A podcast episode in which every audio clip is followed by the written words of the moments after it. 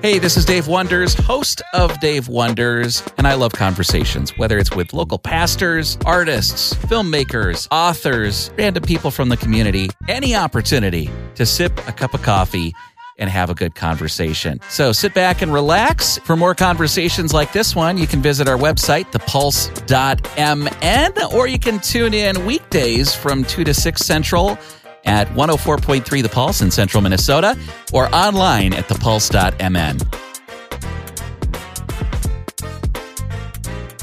You are listening to 104.3 The Pulse. My name is Dave, and we love having the experts on the air with us. And this is a voice that you're probably familiar with because one of the features here on The Pulse is parenting today's teens. We'd like to welcome uh, Mark Gregston on the air with us today. How you doing? Hey, Dave. Thank you so much for having me. I uh, I love being on your station, I, and I love the idea of pulse.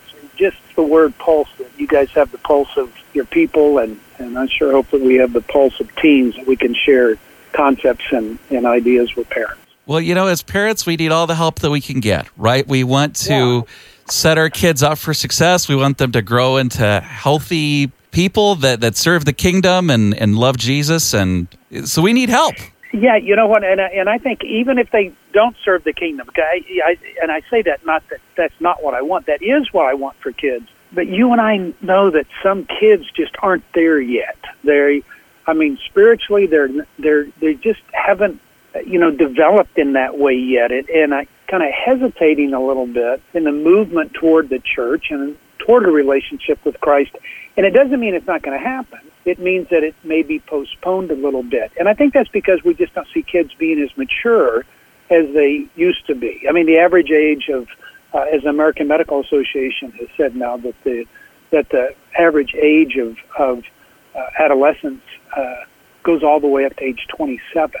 And so kids are postponing a lot of the decision making, the important decisions in life to a later time. And I say that because my encouragement to parents is hang in there. You're going to be okay. Your child's going to be okay. They're going to come around. And it's the example that you set before your child that's going to make all the difference in the world, um, really, as to as to how they interpret Scripture and how they look at it and how they see it fleshed out in your family's life. That's what's going to attract them to the gospel. If we aren't modeling it, how are we expecting them to pick up on it? well, we get this idea that I, I just need to say more stuff, and I go, no, you don't. When when a kid uh, gets into the teen years, they are bombarded with information so much that I mean they are I mean pounded by it continually. And I and I always compare it to this. When I grew up, there were three channels on TV. Now I have over a thousand channels. There used to be just one way to listen to music, and that was on a little transistor radio.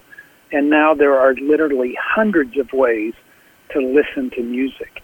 And so our kids are being bombarded continually. My greatest fear is that kids start to interpret scripture as nothing but a bunch of information. But there's so much information out there that we get the tendency that if we just tell them more about the gospel, they'll come around quicker. And I go, our kids are drowning in information, but they're starving for wisdom. And wisdom is usually displayed at times where it's a little quieter, like Scripture says. Even the even the wise one keeps his mouth shut. You know, uh, uh, Scripture says that a fool delights in airing their opinions. I go. I think what happens is parents underestimate the effect of their actions and their example and the model they set before their kids, and they get the idea that, well, I just need to talk more into their lives. And I'm going, no, you don't. You don't need to talk more into their life. What you need to be doing is engaging with them in such a way that they can see Christ lived out in your life. That's what becomes important. Mark, tell me, uh, how did you kind of develop this passion for this topic, and how did you? I mean, tell us a little bit your, about your story. I was 19. I went to the University of Arkansas to swim competitively, and I quit. I came back to Tulsa University, and my wife and I dated all through high school. And so she came back from Baylor. I came back from Arkansas. Went to Tulsa University, and somebody walked up to us and said, "Hey, would you like to lead a Young Life Club?" And Young Life is just an outreach to kids. And I said, "Well, sure." And so we got involved in that, and and within two weeks of us starting the, this club, and we ended up having at least 70, 80 kids come to our meetings all the time. This man met me when I was leaving, and he had come to pick up his son. He said, "I'm struggling with my son. I don't know what to do." And I looked at him. I go, "Well, me neither. I mean, the kid's only two years younger than I am, but why don't you let him come live with me?" That's really where it started. I have always had kids living with us all through college, and so we led young life clubs. I took a job at a church, and I was there for seven years as a youth pastor. And golly, we had four or five hundred kids in our youth group, and and I, I just got consumed with with helping kids. Then had this idea that uh, there's so many families out there that are struggling, and I want to be effective in their lives. And it, you know, it it just ended up that we've learned a lot from these kids, and we've learned a lot about families, and we've learned a lot about how to integrate Scripture into the principles that a, a family adapts. And so we do that through radio programs, or I write books, or uh, spend a couple of hundred nights on the road speaking around the country, and and that's really it. Well, thank you for your uh, your faithfulness and helping lots and lots and lots and lots of families. There's all these parents that they don't want to do a bad job. they don't want to drop the ball here. They don't want to make mistakes. But you know, sometimes it's I don't have the tools. I don't have the insight, and so you need people to come alongside you and and point in the right direction and help equip you. Well, you know, I, I, I think parents probably, you know, overestimate the effectiveness of their skills, but they also underestimate, truly underestimate the effect that this culture is having on kids. And and I'm not a um, anti-world kind of guy. I'm, I'm not that. I, you know, I believe you can either raise your kids to live in a zoo or you can prepare them to survive in the jungle. And our kids want to be prepared to live uh, in this world. And, and what they desire more than anything else is to take the very biblical principles and standards they've been raised with and apply it to the world that they're living in so they can be successful. I mean, it's more than just learning how to worship or, you know, memorizing scripture or it, it, it's a lifestyle that can only be shown by example that really brings the wisdom out of scripture, but it brings life to the words that they've been taught all of their lives, and and uh, and I I think kids long for that. I but parents have got to shift their parenting style to accommodate the new needs of these kids, and then at the same time, you know, try to engage in as many different ways as possible to reach them, um, to remain engaged with them. Okay, so speaking of engage, you use that word a few times. You have a conference coming up that I want to let parents know about the Engage Conference. Yeah, you know it's it's a uh, an event that is on the 22nd of April, and and um, uh, I'm doing it with a good friend named Kirk Cameron, and and Kirk and I met a number of years ago, and and we just kind of hit it off. We don't see things. Uh, I, we're not eye to eye on everything, which makes for great discussions and great question and answer times. And so it's all designed to help parents uh, get some new tools for their parenting toolbox. And um, and so it's a it'll be a six hour event. Uh, people can join us and find out more about it at engage23.com and uh, you can register there. But it will be a, I mean, a lot of churches are carrying around the country, but you can also register as just an individual as well, and uh, or as a small group, and and watch this. And it, it's five. It'll be five or six hours that are dedicated to giving you some tools to counter the effects of this culture and to, and to engage with your child at the time that they need you the most. What are some of the names of the sessions, or what are some of the topics? Well, yeah, you know, I, I think one of them is just understanding what's going on in the culture and how it's affecting our kids. People go, oh, I know, I understand what's going on. I go, no, I don't think you do. I don't think I don't think most people understand the pressures that our kids are under, and how what we need to do to counter that. Because the tendency is, well, you just need to, you just need to eat more of this or eat more of that. And I go, no, that's not, that's not it. There's some other things that that would help parents understand how social media, how uh, the comparison theology that happens with kids, the exposure that they have to alternative lifestyles and different things throughout, you know, uh, throughout their whole life at this point, how that's impacting them, and and just say, okay, here's some ways that you can make sure that you're making a connection with your child. The tendency is most of us spend a lot of our time correcting our kids when we need to spend more time connecting with our kids. And this becomes especially important at a time that they don't really have the relationships um, with their peers. They don't have the depth of relationships that you and I had when we were growing up. And so the understanding of the impact of this culture becomes important, not so that we can badmouth the culture, but so that we can be better prepared to say, okay, now how do I approach my child in such a way that prepares them for that world, but strengthens the relationship that you have with them? And so that's one of the sessions. Another session will be this, and I, I talk about it all the time, is switching your parenting style from a from a teaching model to a training model so that we're preparing kids, but we're also giving kids what they want rather than just kind of going, okay, I'm just going to keep teaching, teaching, teaching. At some point, we got to transfer concepts and say, okay, now you make decisions. Now you take responsibility.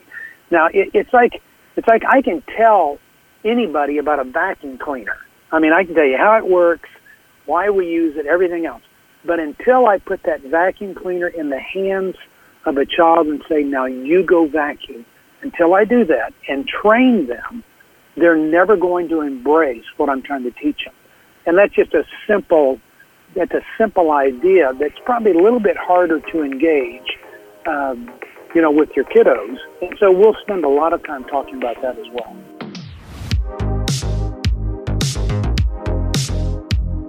Hey, this is Dave Wonders, host of Dave Wonders on the Pulse Podcast Network. Here at the Pulse, we are passionate about music with a message for central Minnesota. We want to cultivate within each listener a deeper desire to know and follow Jesus Christ. You can listen to us anytime online at thepulse.mn or at 104.3 The Pulse if you live in central Minnesota. Now let's dive back into the conversation.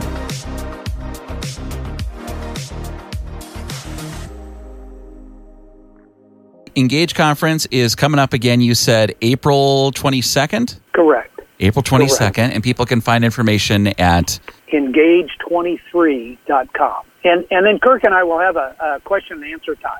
I don't know how that's going to go. I, I, I just know. I don't. I mean, it's always a little bit different because we always kind of take off on each other, but it's a question and answer time that, that really kind of talking about the challenges that parents face. And he's got five kids, and, and I live with 60 kids, and so it's not like we're coming into this with just a philosophy on our shoulders that we want to share with people. I mean, we actually have to live it out. And, and so it's basically sharing with people, this is what works and this is what doesn't work. And I'm just one of those guys that I never tell people they're wrong. Um, matter of fact, there's only one time that I tell them they're wrong. And that's if they feel like what made them successful in the preteen years will make them successful with their kids in the teen years, they're wrong. That's the only time that I tell people they're wrong. You've got to switch gears. You've got to switch the style so that you can remain engaged with your kids. Well, see, I'm struggling even in the preteen phase, so I'm I don't know how I'm gonna. my my oldest is is right on the cusp. She's uh, uh 11, and yeah. it's amazing just how you know her personality and her I don't know her communication. Every she's she's just changed a lot, even in the last 2 mm-hmm. three years. No yeah. idea who she's going to end up being, and by the time she's 13, 14, 15. Oh, I know. You know, if I had a nickel for every time that a parent has told me my child walked upstairs one person and came down the next morning a completely different person, I'd be a very rich man. I mean, you you begin to see how it changes quickly and and it's because their social circles are expanding, and and if you don't remain engaged, they'll replace you. I, that's what I say to grandparents all the time. Oof. I mean, grandparents are one of the first lines of defense, basically, that are going to be sloughed off when a child's you know social circles begin to expand. And, and unless a grandparent is saying, "I'm going to remain engaged with this child," and shift the way that I'm grandparenting even to become so relational that this child feels encouragement, that that they, they feel like they're loved, they feel like that that they can come to me for wisdom anytime they want with the biggest ears in the world to listen to their hearts. That's what a grandparent needs to be doing to remain engaged. Uh, if a grandparent would just do this, just listen. If they would just listen. And, and, and the reason is because nobody's listening to kids anymore. And I mean, so, I mean, they're so busy spending time communicating, social networking sites, and, you know, playing games and watching movies and doing videos that we're missing out on the opportunity to have an influence. And it's not so much projecting our program on them as much as it is hearing about their life and then us figuring out how we can engage with them in a different way so that we become valuable to, to them, uh, so that they embrace us a lot more than we're embracing them. You're talking about listening and engaging. I think that the 15 minutes that I'm driving uh, with my daughter to school is more there is more conversation there's more depth of relationship that happens there than in yeah. the hours that happen after school whatever it, there's something about me being disconnected from other things and and her being disconnected from other things that we're just we're stuck with each other for a few minutes. And that's when some of those oh i didn't know you're going through this at school. It's the first time i've heard about it. Yeah. And I think it's asking questions that kind of pull that out a little bit, not not with a sense of interrogation, but I think you know we as parents in the preteen years spend all of our time giving answers, and what we need to be doing during the teen years is asking questions and just listening. You know, I, I mean, it, it's like this. I I don't share my opinion unless somebody asks. I, I mean, and so if a kid comes up to me, they go, "Can I ask you a question?" I go, "Well, you already have, but you can do another one." You know, and and they say, "Well, what do you think about this?" most of the time I say, you know, I don't know. I need to think about that because the minute that I give them an answer is the minute they quit searching for their own answers. And I mm-hmm. want them to be responsible in their life to find out the things that they need to find out. And I, I want to be there, and, and I don't slough them off and say, no, don't ever ask me a question. I'm not going to give you an answer. But I always answer them in such a way that keeps them thinking about their life that thinks about the implications of their choices and gets them to, to make decisions and become responsible for their life.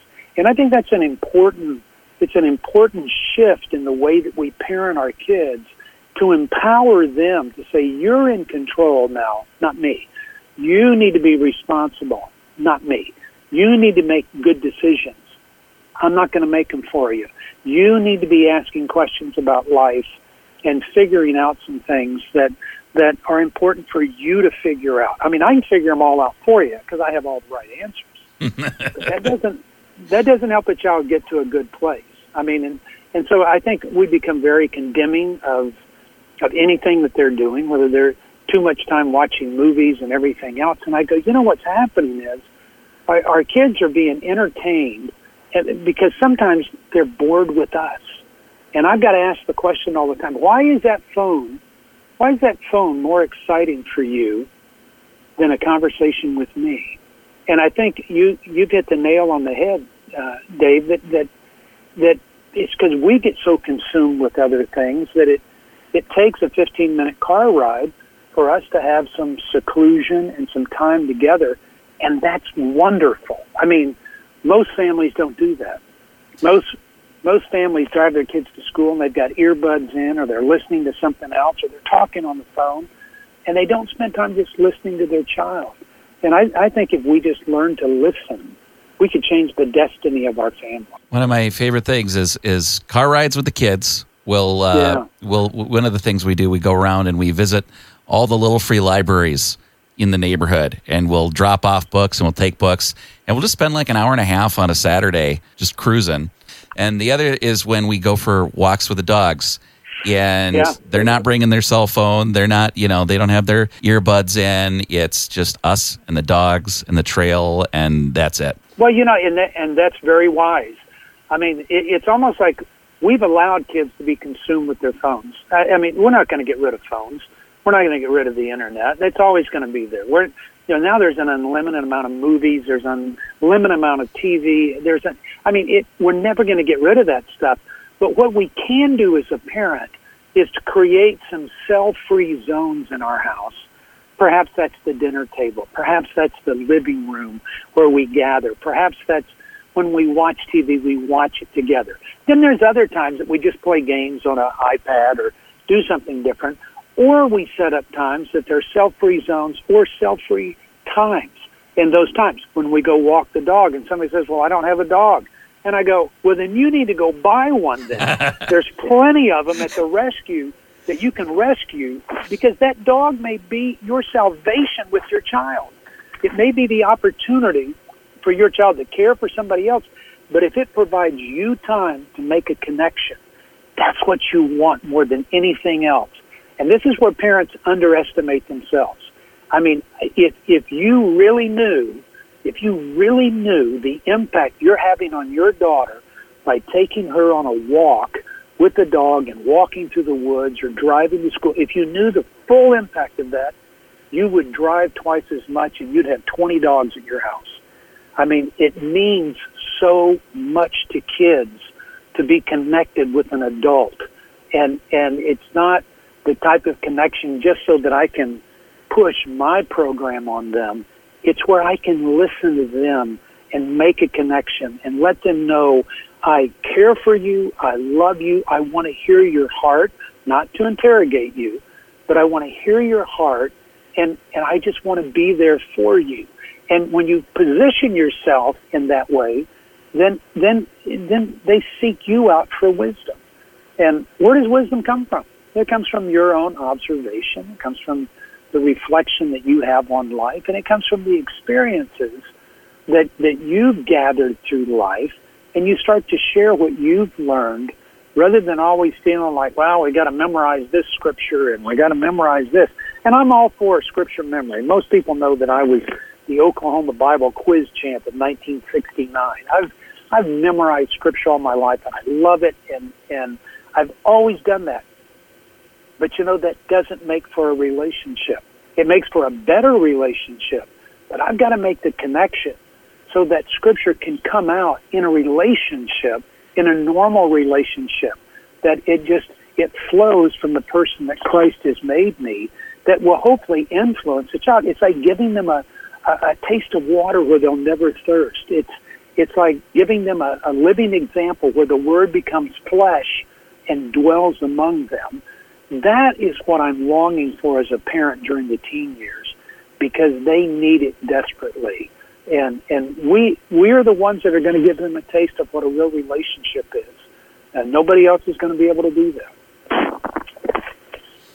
Well, Mark, thank you so much for for sharing. I know I'm encouraged. I know our listeners are encouraged. And uh, check out this Engage conference again. Want to give that people that website again? It's engage23.com, and that is April 22nd. If they can't do the 22nd, it's on demand as well. It will be. And, and let me give you another course too that I think that might be helpful to people. It's a free course. Uh, you can go online and get it. It's called uh, a familycrisiscourse.com and and go and and just watch it. If you're experiencing difficulty or hardship or struggling within your family or anything, it's a it's a free course. I think it's a four hour course, but it's free for you. And and but it's familycrisiscourse.com. And hopefully, you know, my intent is to say, how do we get as many resources as possible to help parents in all the different ways that we can. Parents, whether it's going smooth or not so smooth, you can do it. Cool. Well, thanks, Dave. I appreciate it. Thank you, Mark. You bet.